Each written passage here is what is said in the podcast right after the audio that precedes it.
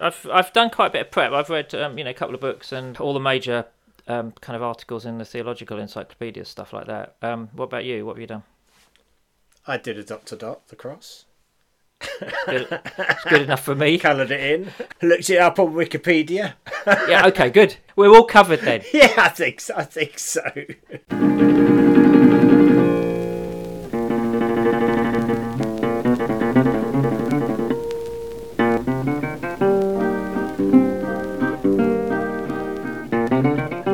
Are you ready for this?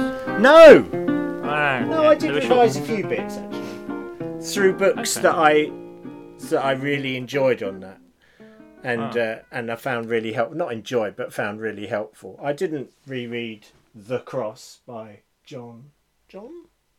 John Yeah, by John. No, what's his name? Oh, I forgot that. Stott? Stott, yes. No. But I have, you know, I mean, I feel like in my time, I must have read, I don't know, countless books on that. By countless, Yeah. I mean three or four. Specifically on the cross. Let's get on with it, shall we? Please do. Uh, welcome everybody to episode um, 50. Blue Blind 50. 50! The big 5 Exactly. We're all middle aged of the Mid Faith Crisis podcast. My name is Nick Page. I'm joined by my good friend uh, John. Uh, John. John. Can call you John there. John Stott. Stott. Old Stotty. Uh, Joe Davis. Yes, hi everyone. Back from the grave. It really works. Yeah, I, I couldn't think of anybody less like John Stott. Do you know John Stott was a great bird watcher as well? He was actually Did he he wrote a book on birds. Did he? he wrote, Yeah, I yes, think I knew that. On on the Kingdom of the Birds or something like that. Yeah. They teach us. That is not a Stott book that I read. Talking of which, I went bird watching this week Did you? on I Monday. I went bird watching and I saw common cranes. Wow. Hmm. Whereabouts? Otmoor in near Oxford. Oh. Marvellous, great big bird. It's like seeing an ostrich suddenly in the middle of a field. It's quite remarkable. They're huge. Are they? Anyway, that was good. Are they Yeah, bigger than yeah. great white egrets? I'm assuming they Oh probably yes, are. yes Yeah. they are. They're very big. Yeah. Oh. Yeah, they're- Well, why why didn't you invite me birds. bird watching? Your friend. Um, because I got invited out on a very short notice, and also you Mm, live three hours away in Worthing. But I would be prepared to do that with you. I'm just saying. Well, you'll have to do it next time you come up. hey, listen. I, Hmm. On that note, I had this idea for next year. Okay. That well, you know, our favourite bird watching place is Minsmere, like the RSPB's premier kind of and first bird reserve in Hmm. Suffolk. So I was thinking if we could book the Westleton, which is quite expensive, that's the only trouble. But if we could book that, we could do 24 hours with listeners, bird watching and talking mid faith stuff, but primarily bird watching. Of our 20 listeners, there's got to be 10 of them who like bird watching. And there's a great many more who hate it and they're thinking that they couldn't think of anything worse than spending no. 24 hours with us watching birds. No, but on a serious note, if anyone is interested Yeah, in yeah, that, writing, because I would, I would good. love to organise it. We're going to spring or late spring, early summer, which is the right time to go, and you will see bitterns and marsh harriers and Uh, bearded. don't promise and, what you can't And deliver. above all, bearded tits. Well, that's obvious. You'd see Yeah. that, but uh, you know, bitterns. Anyway, that well, okay. If you're interested in that, that, that that's something to, to think about. Yeah. Um, other than that, know. how are you doing? Uh, I'm okay. If I'm honest, I'm ready for a holiday. There's Yeah. been uh, there's been there has been a lot going on. A lot of really depressing stuff. I won't bore you with all the detail. And currently, my wife is poorly at the moment. She has I'm sorry to hear infection. So yes, we're ready for a holiday. We're off on Saturday to Dorset. Right. I intend to Lovely. go bird watching amongst other things. Very good. Well, it sounds like you need it. Yes. Um, and for that reason, that Joe's on holiday. This we're not sure really what we're going to do with these next couple of podcasts because we may do one that's split into two, and they may be released at the same time. And I'll, I don't know. I'll I'll make some kind of announcement about it via Facebook See how it while away. And also because the, today's one we're going to look at the cross and atonement and all that kind of stuff. It could be quite a bumper one. yeah, Um, tread so- carefully, my friend. yeah, but more importantly, I went to see uh, Michael McIntyre Did you? night. Oh, in a very small theatre in the Oxford Playhouse, where he was Oh, um, fantastic. previewing material and uh, because of getting back into the groove because he's doing a national tour, stadium kind of tour thing. Yeah. And uh, he got a big split of three months in the middle. So I think he was doing it to get back, Yeah. to get the Great. kind of rhythm back. So it's an amazing opportunity to see somebody that like that really Yeah. close up, Yeah. not on a screen. Yeah, Uh, sure. How was it? And he's ah, he's brilliant. I I mean, as a as a kind of you know somebody who attempts to write comedy, you know, looking you at a technician like that, looking at somebody uh, and it's sort of analysing how he works, he's he's brilliant. He- Yeah. he's very very very good. He. He's very physical. He's much more physical than you you realise. So he uses a lot of mime and Yeah. you know body uh, Yeah, comedy. yeah, he and, does, Um, yeah. and a lot of accents. He's very clever. So yeah, I was, that was remarkable. Oh, brilliant. I read his Great. autobiography uh, last year. Very, Yeah. just really funny and very interesting. I had no idea Kenny Everett was so influential in his life. Yeah, Did you know that? He of knew him, didn't he? His father. yeah, yeah, right. Yeah, Exactly right. Yeah. Amazing. Yeah. And then the week really- week before, interesting guy. uh, for my daughter's belated 18th birthday present, we went to see Hamilton in London, the musical. oh, how is he? Some of you, yeah, he's very good. He sends his love. He, um, it's just amazing, Is it? just brilliant. Yeah, very moving. It won lots of awards, didn't it? Yeah, it does. Uh, you you got to like musicals, which I don't think you do, do you? Uh, not my favourite, but you know, I make an exception for Mamma Mia 2 and The Greatest Showman. Okay, well, this is completely sung. So there's no dialogue Oh, really? So it's more like an opera in that sense. and No, I do find that uses- hard work. uses a lot of rap and hip hop and stuff Oh. like that, which is it's amazing stuff. It's brilliant. And but there's a song in it um, which is about forgiveness at the end. It's about it's, uh, t- towards the, the- Okay. towards the end about sort of a wife forgiving her husband and and. Uh, Oh, I was just in floods of tears in it. Oh, really? I don't know oh. why, but it just really hit me, and I was sitting in the theatre and I'm sobbing. And you can't sob really loudly in a theatre. No. it's it's it's not It's good not good. it's not good. You could sort of get away with sometimes in the cinema because there's so much noise coming on. But you, no, really, but it was amazing. So I had, I had really good, seen some really interesting stuff. Oh, and that's then you, good. you you went to the theatre, didn't you? It, yeah. We went to see the play that goes wrong. and it oh, was, Oh, right. It's so funny. It is just. It's slapstick nonsense, but I defy anyone not to just Yeah. laugh at the, the sheer stupidity of it all. It is wonderful, very, very silly. And if you know, if you're if you're feeling a bit miserable, like I have been, it's a real tonic. Yeah, good. Well, let's get on anyway. Shall we? uh, Yes, shall we? Oh, before we do, can I just mention a date for the listeners' diaries? Uh, Saturday, the tenth of November. I'm getting uh, I'm getting young Alexander Shaia, uh, who will be fresh from having walked the Camino Way, to come and speak in Brighton. Uh, When's so- that again? It's Saturday, the tenth of November, and it'll probably be like a ten to four, uh, four o'clock in the afternoon kind of scenario. So um, uh, watch your space for details. It's just the whole administration of it, and if you want to help with the administration of it, do write into Joe at midfaithcrest.org. Do right into Might not I've- happen. do right into. I've bitten off more than I can chew again. yes. At mid faith. Welcome to my life. splendid. Oh, that would be funny if it wasn't true. Anyway, uh, shall we Go on then. to the emails? Yeah, go on then. Okay, well, okay, so from John, and we've had some great emails. Thank you, everyone who's written. I haven't got time to read them all. Uh, John says, just wanted to say thanks for the latest podcast. It's really timely for me right now. I'm going through a bit of a rough time at the moment.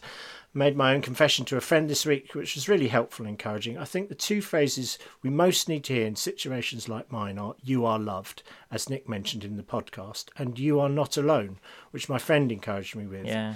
And he says, sin, a word that I'm starting to become more comfortable with after a long time steering clear of, uh, lives in secrecy and shame. This is broken by, among other things, confession and community. And he said he's reading Russell Brand's book, and he's also uh, mentions a couple of other books. Uh, Richard Rohr, he says, uh, talks about escaping the cycle of sin and repentance uh, without transformation. He says the usual and expected ego pattern is this sin, punishment, repentance, transformation.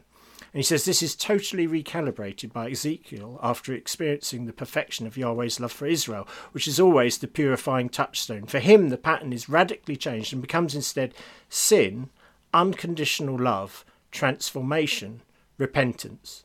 That's really interesting, isn't it? Hmm. I need I need to think about that. Yeah, hmm. yeah, yeah, we do need to. And he says maybe a podcast on the 12 steps and Christian spirituality is in order.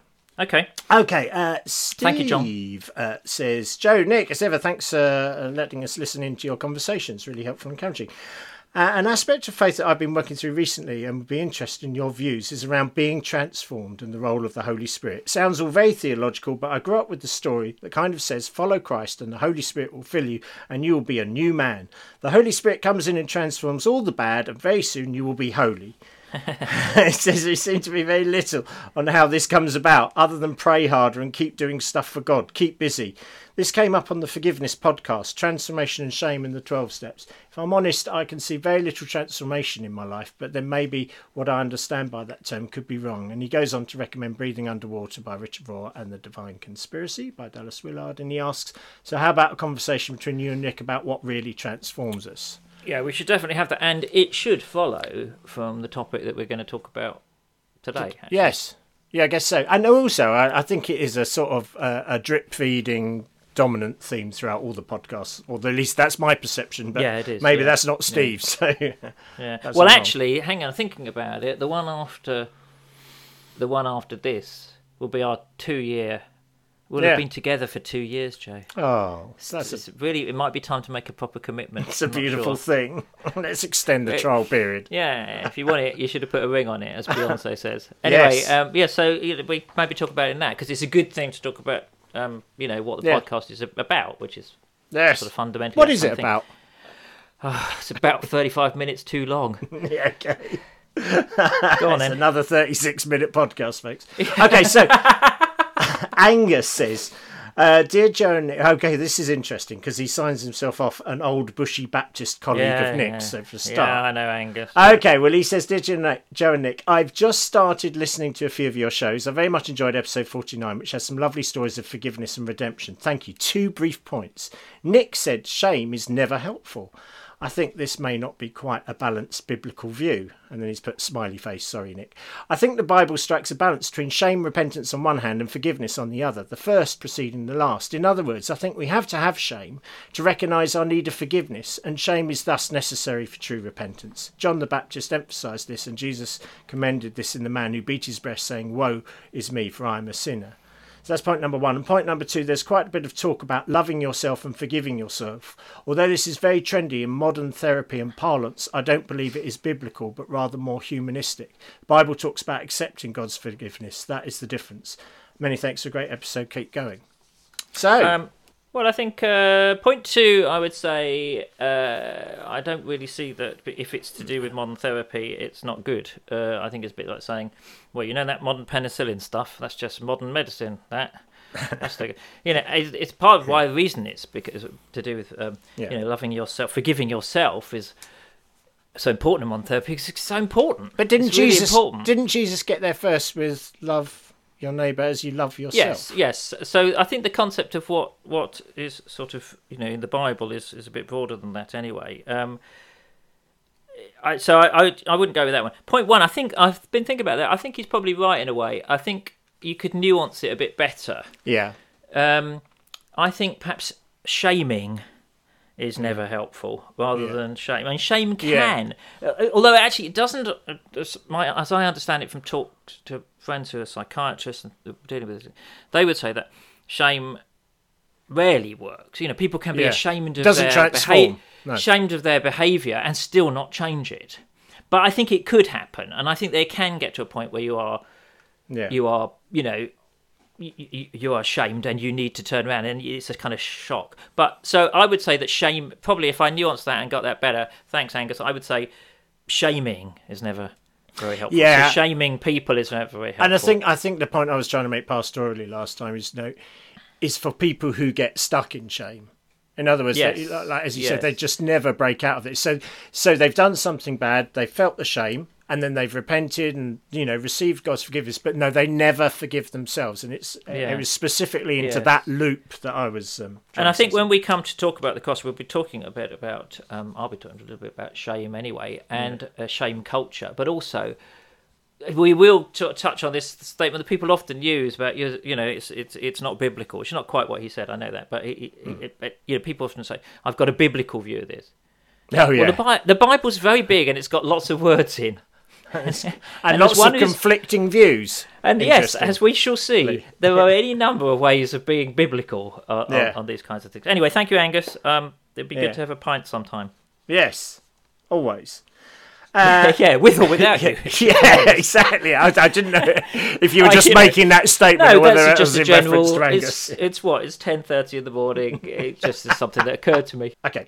Uh, Gareth uh, wrote in, and thank you for the email, Gareth. Brilliant. He, he told a really great story about experiencing forgiveness. But he says, I, I'm not going to go into that, it's quite long, but he says, finishes by saying, I wouldn't uh, wish these feelings on anybody, but it amazes me how God takes that steaming pile of horse manure we sometimes get ourselves neck deep in and uses us and uses it to make us better and uses that forgiveness he offers to not just change the darkest, most horrible moments, but the rest of our lives from that moment. And uh, you know, I, I just really like the hope with which he finished uh, that Yeah, story, yeah, and uh, I think that's absolutely true, and it seems to be quite a few people's experience as well. So. Yeah, and again, this episode is nothing if it's not about the steaming pile of horse manure that we sometimes get ourselves neck deep in. yeah, Um, exactly, exactly right. Yeah, David said, "Hi Joe, really enjoyed the last few podcasts." He says, "I was very moved by the feedback on the issue of forgiveness, and I'm so glad he said that because we have been. I know, and oh. it's good that came through." And he says it reminded me of a series of short videos by the late Ed Dobson called Ed's Story. Nick introduced me to these videos, and so he can explain the background to how these were made. There's a very powerful episode on forgiveness which looks at the subject from both being forgiven and asking for forgiveness. yeah, Ed's story. I think you can see some of them on uh, various viewing platforms. Um, he, Ed Dobson was a man who, a, very pastor of a mega church who who got um, what the Americans call ALS, we call motor neurone disease. Okay. And then he did a series of sort of videos. They're incredibly powerful. I recommend them. Really recommend them. Okay. Um, yeah, Great. I'll I'll try and put a link in Okay. in So- on the website about Yeah, do that. Do that. notes. So Okay. thanks for that, David. Yeah, thank you, mate. But then, um, as I think, I mean, for for the sharp-eared listeners, um, people have been asking us to do one on the cross. I think, especially since uh, the one we did on hell, um, and you know, um, ask us how how in the mid faith do we see Jesus as Savior, and how do we understand? And this this one we had from Barbie. Following the episode on hell, I think is fairly typical. She says, "Hi Joe and Nick, hope you're well. I really like listening, but I can't match up what you say with what Jesus said, especially with regards to hell and the need for repentance of sins. Why did he die on the cross if it doesn't matter about sin? Because we all go to heaven anyway. Sorry, chaps, but I'm off. I really like you, woo. That's a reference to something else. But you worry me, Barbie, former non-churchgoer but now attends one." So I don't know what she means by I'm off. Does she mean I'm off never listening to the podcast or she's just off out? I don't know. Barbie, are you uh, still there? Are you there? Uh, no, down to 18 listeners. Yeah, well, it's, it's, we peaked. I mean, that that is the key question. I think we're going to look at uh, Yeah. today. Why did Jesus die on the cross? I mean, I I would say that repentance isn't easy. You know, people often ever since we've come out with that, the show on hell and and the hmm. idea of universalism, the idea that somehow people are getting let off scot Yeah. free has is is sort of seen as part of that. And i don't think that's what happens. I do not think that's what happens. I think that it's you know to to confront your sins and to to repent is not necessarily easy. It's not like saying Yeah. uh you know oh whoa, that's it. That's all dealt with. I don't think it should be as easy as that because i think god is a god of justice. So i think there is a a sense of uh uh having to deal with that in a much deeper and and perhaps even you know uh difficult way that that people have but um anyway anyway so so that's what we're going to talk about Okay. today Yes, but before we do, okay yes, good. I just want to do quite a quite a big preamble here. do you want to get the rant out of the way is that Well, what it's we're not doing I want to get the rant out of the way. I, d- no, I don't want to rant. Um, but I, I just want to recognise we're touching on a very sensitive and explosive subject, strangely, the cross. I mean, because for many people, you this is the doctrine you cannot touch. You can't question this. You can't talk about that. We were told, like, the very first thing most of us heard is Jesus took our punishment on a cross. There's a sin had caused this huge gap, but God punished his son Jesus in our place. And by receiving uh, the forgiveness that comes, you know, we are saved. Therefore, to suggest that there might have been a different way of looking at, even though there was a different way of looking at it for, you know, twelve hundred years at least, that you know, primarily that that rocks people so much, and it feels like, well, I'm not even sure you can be called a Christian, and certainly, you know, experiences in Oasis and with Steve Chalke and the the, the hate emails that came his way following you know his book on penal substitution well it wasn't a book on penal substitution it was on the message of jesus but you know he got an, enough hate mail after that.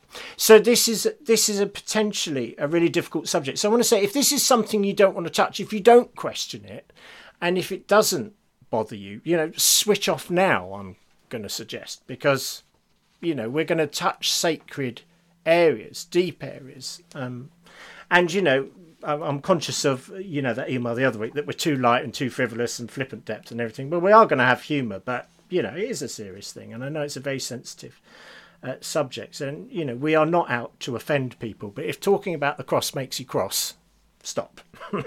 so that's probably it's, a, it's a bit of an irony in there, isn't it? Yeah, exactly. but I, I, suppose, I suppose, um, I think for those who reach that stage, and it often comes in the mid faith sort of section of life where you you are trying to join some of the dots that you haven't been able to join i guess. And in all honesty can probably never be joined. But you're trying to make sense of faith. That that view that post enlightenment view penal substitution raises at least as many questions as it answers. Um, so so the question becomes the first question it, it, it, I think it raises for, for us is Is God really planning conscious eternal torment for all human beings, except the relatively small handful in history who belong to the Christian religion? And only those in the Christian religion who subscribe to a certain view of the cross?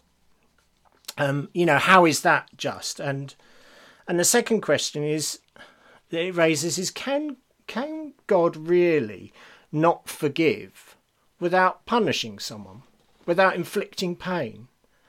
And how come God in Jesus tells us to do exactly that? You know, doesn't it doesn't that view of the cross make a bit of a mockery of Jesus' teaching on non-violence? Um, and that perhaps that's why his teaching on non-violence is so widely ignored. And then a, a third question, I think, is, and perhaps the biggest of all, is do we really believe that the greatest you know, existential threat to the human being is God venting God's wrath on that human being. Um, and and and and if you do believe that, then you, you put human beings into two categories: the saved and the damned, the beloved and the hated. Um, so so those are some of the questions that I think arise out of some interpretations of the atonement of the cross. Well, one interpretation. Yeah one particularly. Well, one, yeah, yeah, exactly, yeah. Sort of majored in on. Yeah, uh, I guess so. Yeah, right there. I suppose it's worth getting that out of the way because that is the. Uh, what we've just what you've talked about there is the I'll touch on it later on, but yeah. what's talked about is uh, penal substitutionary atonement, yeah. as it's known. Yeah, I'm going to use the acronym PSA. Yes, uh, so that I don't have to keep saying the word penal. Yes, if, if that's all right with you, largely. Oh, has that ever bothered you before? No, no. So PSA. PSA. And if you yeah. if you've ever been missold, PSA, get in touch. exactly. And we well, I think we'll offer you some. Al- we'll offer you some alternatives. Um, so that is what you're talking about. That's the idea that uh, our, our, sin could yeah. requires punishment, yeah. and that Jesus took our punishment and therefore we will not get punished and we will yeah. kind of uh, you know uh, live live forever. We, so, we, we can yeah exactly. so so before i sort of i think you're you're going to sort of summarize some of the view is that right? Yes. you're going to talk yes, about i'll different... go through about 2000 years of history and some very complicated views in an entirely superficial and quick manner. Right i've got some colouring in to do while you do yeah, okay. um, but before we do can, can i read a qu- this quote from brian mclaren? Because okay. no well he he's good at sort of summarizing things nicely so here it is he says this How different if we believe that the greatest existential threat to human beings is human evil, Violence, greed, lust, fear, pride, anger, superiority, hate, malice, apathy, haste, rage, etc. If that's the case, then God enters the picture as the one trying to save us from the destructive effects of our own evil. God is not our greatest threat, but rather our greatest hope. God is not violent in nature and does not inflict harm, but rather is the model of non violence, forgiveness, reconciliation, pardon, grace, and kindness, inviting our imitation. True, most proponents of the theory quickly turn from emphasizing God's need, requirements, desires, and necessity to eternally and consciously torment human beings to God's willingness to substitute God's Son for sinners. But the theory's assumptions about God's character can't be hidden. And even the escape clause has problems. How can justice and mercy be achieved through an act of injustice? If God is just, how can an innocent person be punished? So he's probably summarised the questions better than I have there uh, on PSA, as we are now calling it. Yes, uh, I mean I'll talk about some of the other issues with Yeah. it later on. I mean I could summarise that quote Yeah. up by saying George MacDonald, I see you're Brian McLaren, and I raise you George MacDonald. Oh, darn it. George MacDonald said basically, um, one says Jesus came to save us from sin, not punishment. Yes. That's really good. Salvation from hell, he says, is salvation as conceived by such to whom hell and not evil is the terror. Yeah. So when we talk about the cross, we are talking, I think, about salvation from sin in some way. But everything, whenever, as soon as we come to Yeah, this, I that's think we're confronted by words and by what they mean, and and what you mean by words like wrath and sacrifice and salvation. What what they meant Hmm. to the first century, and what they mean to us now, it almost define how you're going to Hmm. view this this thing, this uh, this issue. So, I mean, I'd like to go back to that question that Barbie um, Yeah. said, which is early on, which is why did he die on the cross? Why did Jesus? And and the key question, why did Jesus die on the cross, is is Yeah. sort of the fundamental question that, that people tried to grapple with. And there's a very obvious and straightforward answer to it straight away, Yeah. because he really annoyed the Romans. Yeah, sure. Yeah. Okay, the, the first and fundamental reason, and I'm, I'm not saying this is a superficial, trivial thing. I, Mm. No, I'm saying yeah. that, that actually one of the things we miss out Yes. is the scandal of the cross. Absolutely. That Jesus yeah. fell foul of the authorities and he was uh, executed as a foreign insurrectionary. Only two types of people were ever crucified in the Roman world, um, which were foreign insurgents, kind of you know bandits and basically political, you know, people fighting against the empire, or um, slaves. So it was a, the cross wasn't actually a form of execution in and of itself; it was a form of shame. It was about shaming people. That's why it kind of also ties in with the discussion we had a bit earlier about shame. Um, um, But historically, that's the answer. And we, when we shouldn't ignore that, Brilliant. that that it was Jesus' radicalism, his his call for justice, his his uh, espousal of non-violence that Yeah. meant th- that he was crucified. That's and he and he went to Jerusalem to offer people a choice. The, the straight choice was become a disciple or kill me. That's that's the choice. That's why he knew it was going to happen. Yeah. Okay. You know, I think I think I'd want to say that straight away, and and it's because the cross was scandalous that it becomes such an important part of early New Testament sort of discussion and debate because they've got to explain it. Mm-hmm. yeah. You've you've got this new theory come into the world, this new this this idea that Jesus is the Messiah.